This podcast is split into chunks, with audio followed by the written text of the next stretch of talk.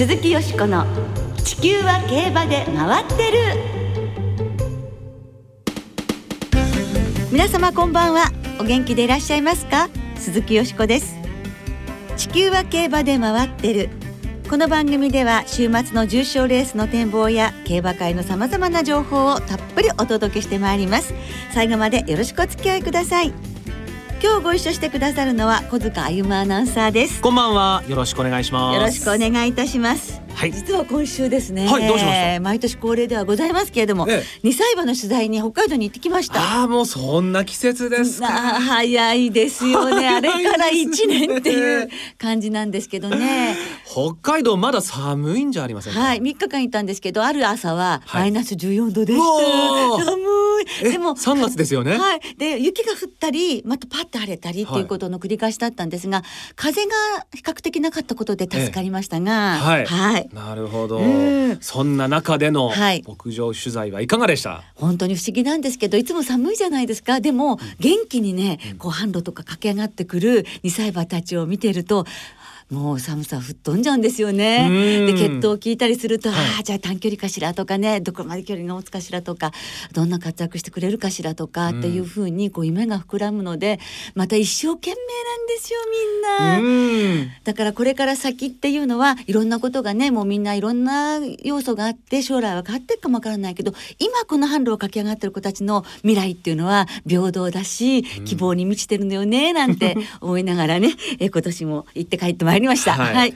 さて、まあ、2歳馬の調教ピッチが上がってきているということですが、はい。先週はですね今年のクラシックの前哨戦チューリップ賞弥生賞。去年の2歳ボバ牝馬のチャンピオンがそれぞれ強い勝ち方で、えー制しました。そうですね。チューリップ賞のラッキーライラックもそうですし、弥生賞のダノンプレミアムも本当にとうとも無敗で優勝で着差以上の強さだったと思います。強かったですね。やはり中心は揺るがないのかなって思った方も多かったのではないでしょうかね。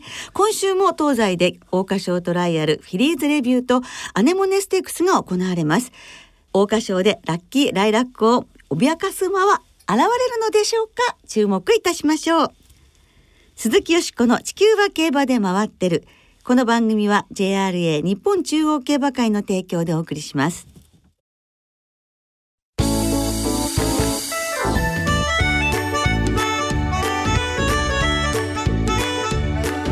鈴木よしこの地球は競馬で回ってる。3月の10勝思い出のレースということで、はい今週は3月に行われる重賞レースの中から思い出のレースまあ私が先生でございますが特に印象に残っているレースをご紹介してまいります。はい。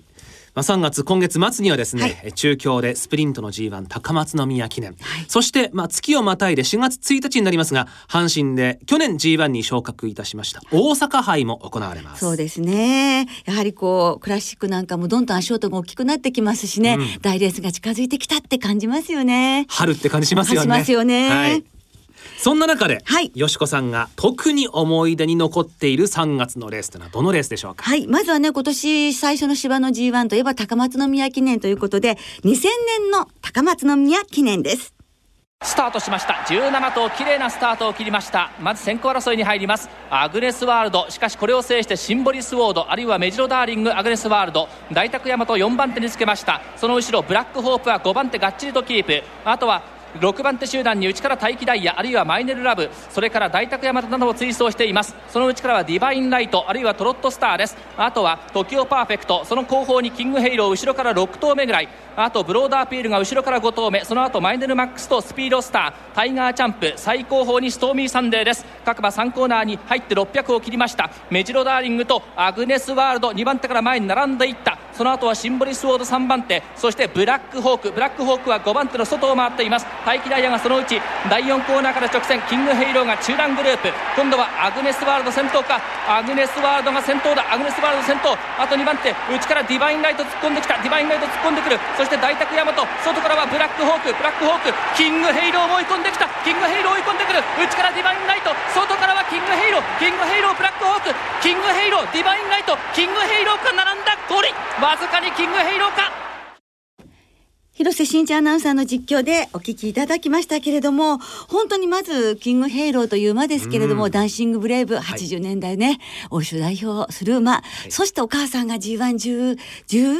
11勝じゃなくて、お母さん、グッバイヘイローが G17 勝ということで、両親で G111 勝、11冠ベイビー今考え。ると改めてすごい血統ですね。すごい血統ですよ。ですから、あの本当に期待も高かったし、そういう馬が日本で走るっていうことも夢のようだったわけじゃないですか。はいでもなかなかね、こう、皐月賞2着、ダイビー14着、菊花賞5着などだったんですけれども、やはりこれだけの決闘、勝たせなきゃっていう陣営はやはりご苦労あったと思いますよ。長距離試し、短距離も、ダートも。ということで、もうついにやってきたのが21戦目のこのレースだったということで、えー、柴田仁美騎手は7回目のコンビ、そして4コーナーで大外に持ち出して、直線、1頭だけ次元の違う足色で、並ぶ間もなく前の3頭をかわしてゴールイン。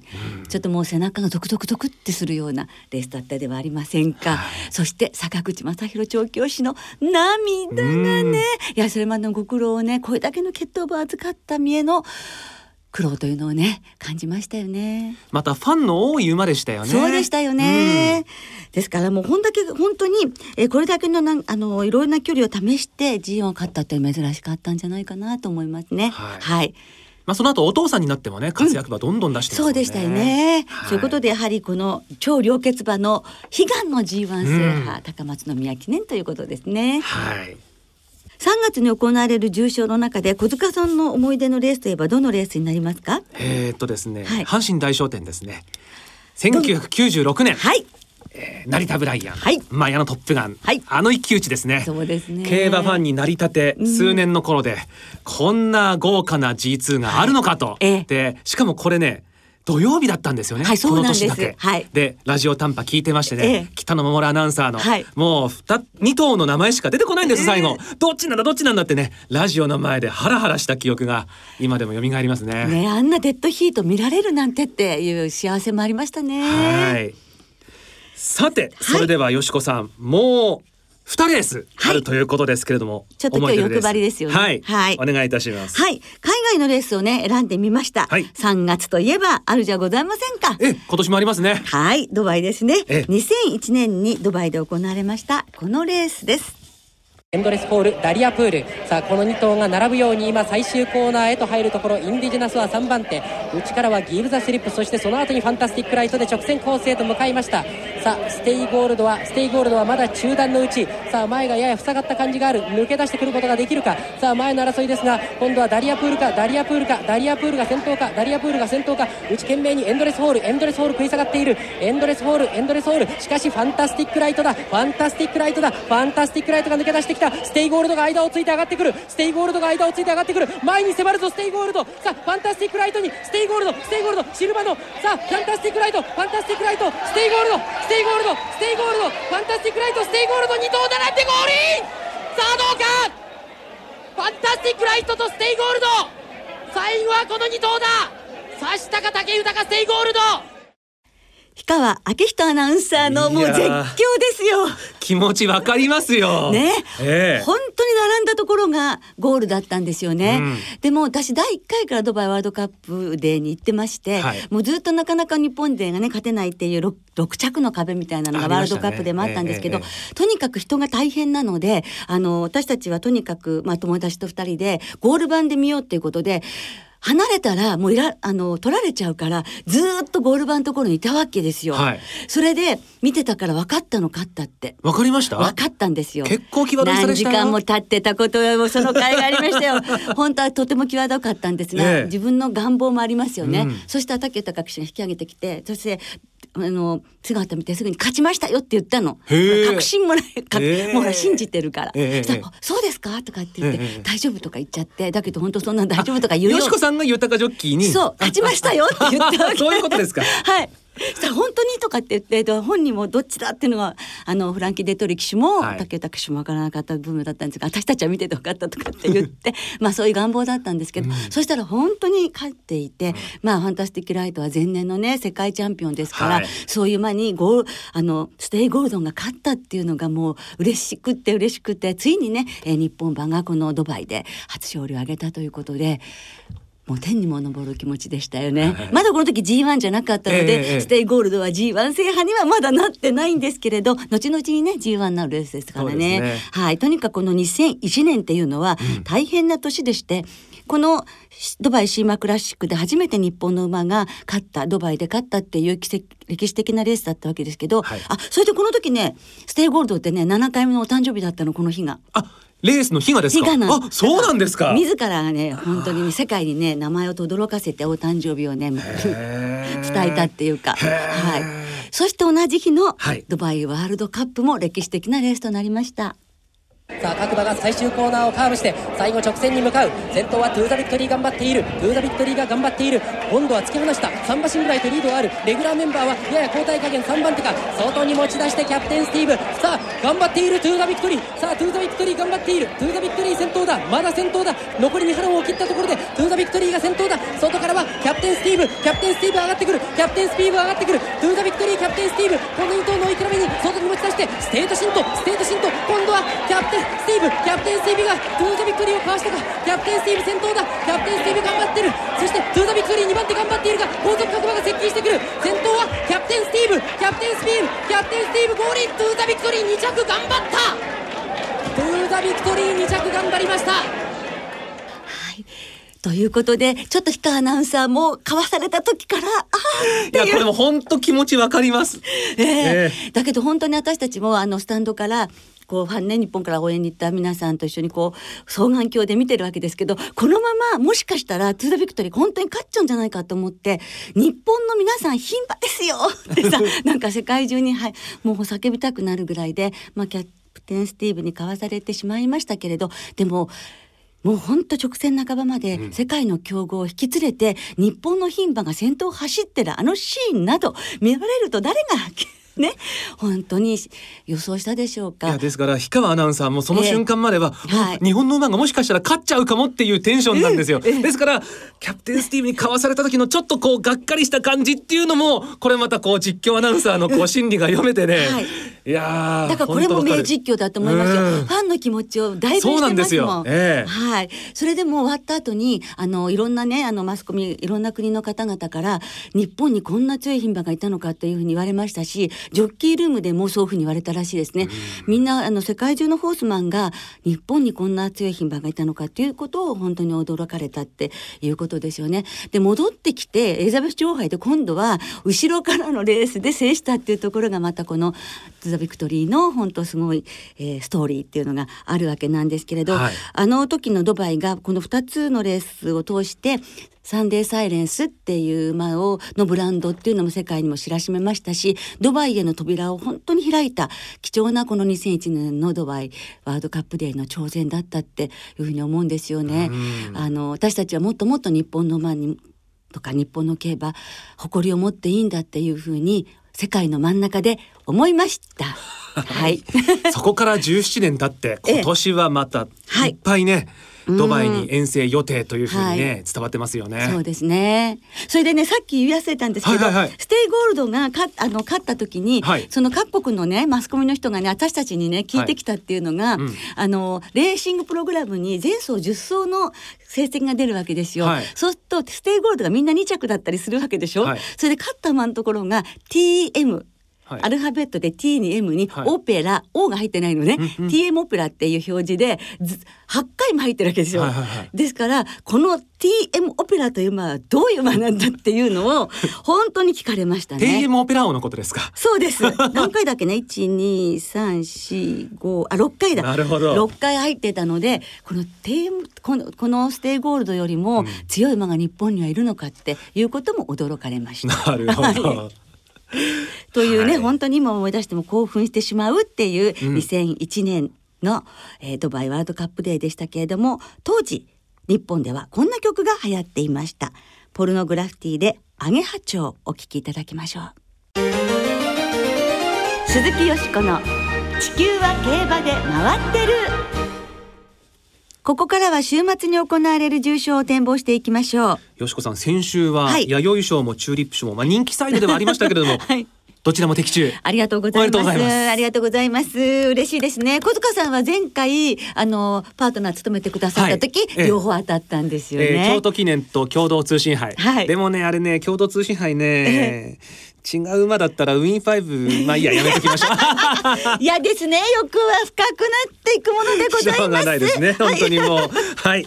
今週ですね。はい今週は土曜日中山で中山牝馬ステークス阪神で阪神スプリングジャンプ。日曜は中京で金庫賞阪神でフィリーズレビューが行われます、まずは中京芝 2000m の G2 金庫賞です、はい。勝ち馬には G1 大阪杯の優先出走権が与えられます、はい。頭数9頭と少なくなりましたが、ね。メンバーは豪華というね。豪華です。はい。金曜正午時点中京競馬場天候曇りで芝ダート不良です、はい。で、えー日曜11日は晴れの予報ですからこれがどのくらいまで乾いてくるかというところですね、はい、もうね大変な雨でしたからね。そうですねさあそんな中、はいよしこさんはこの金庫賞はいやー9頭立てなんですけれども3頭4頭ぐらいのところですごく悩みましたよね。それで、はい。あのなかなかねあの海外から戻って立て直すってすごく大変なことで里のダイヤモンドってもう底力ではナンバーワンですよね。はい。で本当に大負けしたのは凱旋門賞15着だけなんですがこの時の心の傷がどれぐらい、まあ、肉体が戻っても精神力とか闘争心とか、そういうのがこまあ、心のがっくりさっていうのはあると思うんですよ。ええ。それがねどれぐらい戻ってるかっていうことだと思うんですけどそのやはりこう海外で戦って戻ってきてっていうと難しいね、なかなか。だけどこれだけの馬だから、はい。最後の今週のいね追い切りで もうあの先着しましたので、はい。戻っていてほしいという願望を込めて、こえ。えちら里のダイヤモンドをお褒めにしました。なるほど。はい、はい。ですから里のダイヤモンドから、スワーブ・リチャードもう勢いもあります。強本当強いと思います。でここのコース得意に山勝エース、はい。ブレス・ジャーニー。そしてデニムルビー。これがね、えー、とラストランです、ええジャパンカップ2着宝塚記念2着っていうね、あの記録もありますので最後もなんか頑張ってほしいという応援を込めてこういう予想にしてみたいと思います。はい。小塚さんはいかがですか？えー名前が出てきませんでしたね。あらまっちゃダッシングブレイズ。おお、そうですか。あのーはい。前走の小倉の1008よりはは中京の2000メートルの方がきっと合うでしょうし、ええハンデも前回57今回斤量56と1キロ軽くなりますし、はい。まあ里のダイヤモンドスワーブ・リチャードがこのあ先を見据えてるのであれば、ええダッシングブレイズ一角崩し期待しちゃいますよ。皆さん注意した方がいいですよ。こういう時の小塚さん当たりますよ。たまには。はい。さあ続いて阪神で日曜に行われます。3歳牝馬の芝 1400m の G2 フィリーズレビューの展望です、はい。こちらは3着馬までに G1 桜花賞の優先出走権が与えられます、はい。まあ、チューリップ賞組への挑戦権をかけたというレースなんでしょうかね。18頭、ええ。えー金曜正午時点阪神は天候曇り芝がやや重ダートが重。日曜は阪神も晴れの予報ですさあこちらはいかがですか？はい、こちらはね、楽しみですよね。どんどん、もしかしたら思いがけない。スターが現れるかもしれないような楽しみもあるんですよね。ええええさあそのチューリップ賞同組にどこまでいけるかっていうことはねこまたこれから先の話であってね、ええここはやっぱりいいレースを期待して私は今3連勝中のロードカナロアのうん3区でありますアンバルにしたいと思います。はい3連勝ってなかなかできないことですし、うんあのね馬産地に行ってその2歳馬情報を伺っていてもロードカナロア3区の評価ってすごく高いんですよね。そうなんですかえーで去年も本当に新種馬場としてもすごくいい成績残してるじゃないですか。たくさん勝ちましたうんうんだからあのここはですねなんとなくディープインパクト3区 VS ロードカナロア3区っていうええ図式でちょっとこう行ってみたいかなって思っています。はいだまあとりあえずアンバルということで。なるほどはいはいわかりました はい。さあ小塚さんはねせっかくステイゴールドの話が出てきたんですから。はい。はい、2番のデルニエ オールですね。ステイゴールド産駒そう今日ね。はい。はい。そしてお母さんがオリエンタルアートですから。そうですね。はい、もうね。オルフェーブルドリームジャーニーというね、はい。えーその妹に当たるわけで、ええ。で前走でねえー500万を勝ちましたし、はい。その前の白菊賞これ結構レベルが高いレースで、まあ、ええ勝った馬が後に阪神ジュベナイルフィリーズ2着のリリー・ノーブルという,、そうですね。まあ、これとそんなに差のない競馬もしているわけですから、はい。はい。まあ、ここでまあねえー1400っていう距離がいやあのこの成績見ると合っているのかもしれませんし、ん。えーステイゴールド3区もねい残り多分もう少ないはずですから、そうですね。はいえー貴重な地位をね、はい。受け継ぐべく頑張っていただきたいなそうですね。ここでやっぱり思ております出走権取って、うんこのオルフェーブルの妹に桜花賞出てほしい。それはあります。オルフェーブル3区と対決。そうですね。ラッキーライラック。ラララララ。いやそうなると本当に面白いですね。ね。ええ。そう。いうことでねやはりこのねデルニエオールも本当応援してる方多いことと思いますね。はいさあそれではリスナーの皆さんからもいただいております予想をご紹介したいと思います、はい、お願いします。ヤジさん金庫賞の注目馬はやはり里のダイヤモンドですね。おー北三ブラックを破って制した有馬記念のような走りを期待したいです、戦友北三ブラックも北海道から応援していることでしょう、いただいております、はい。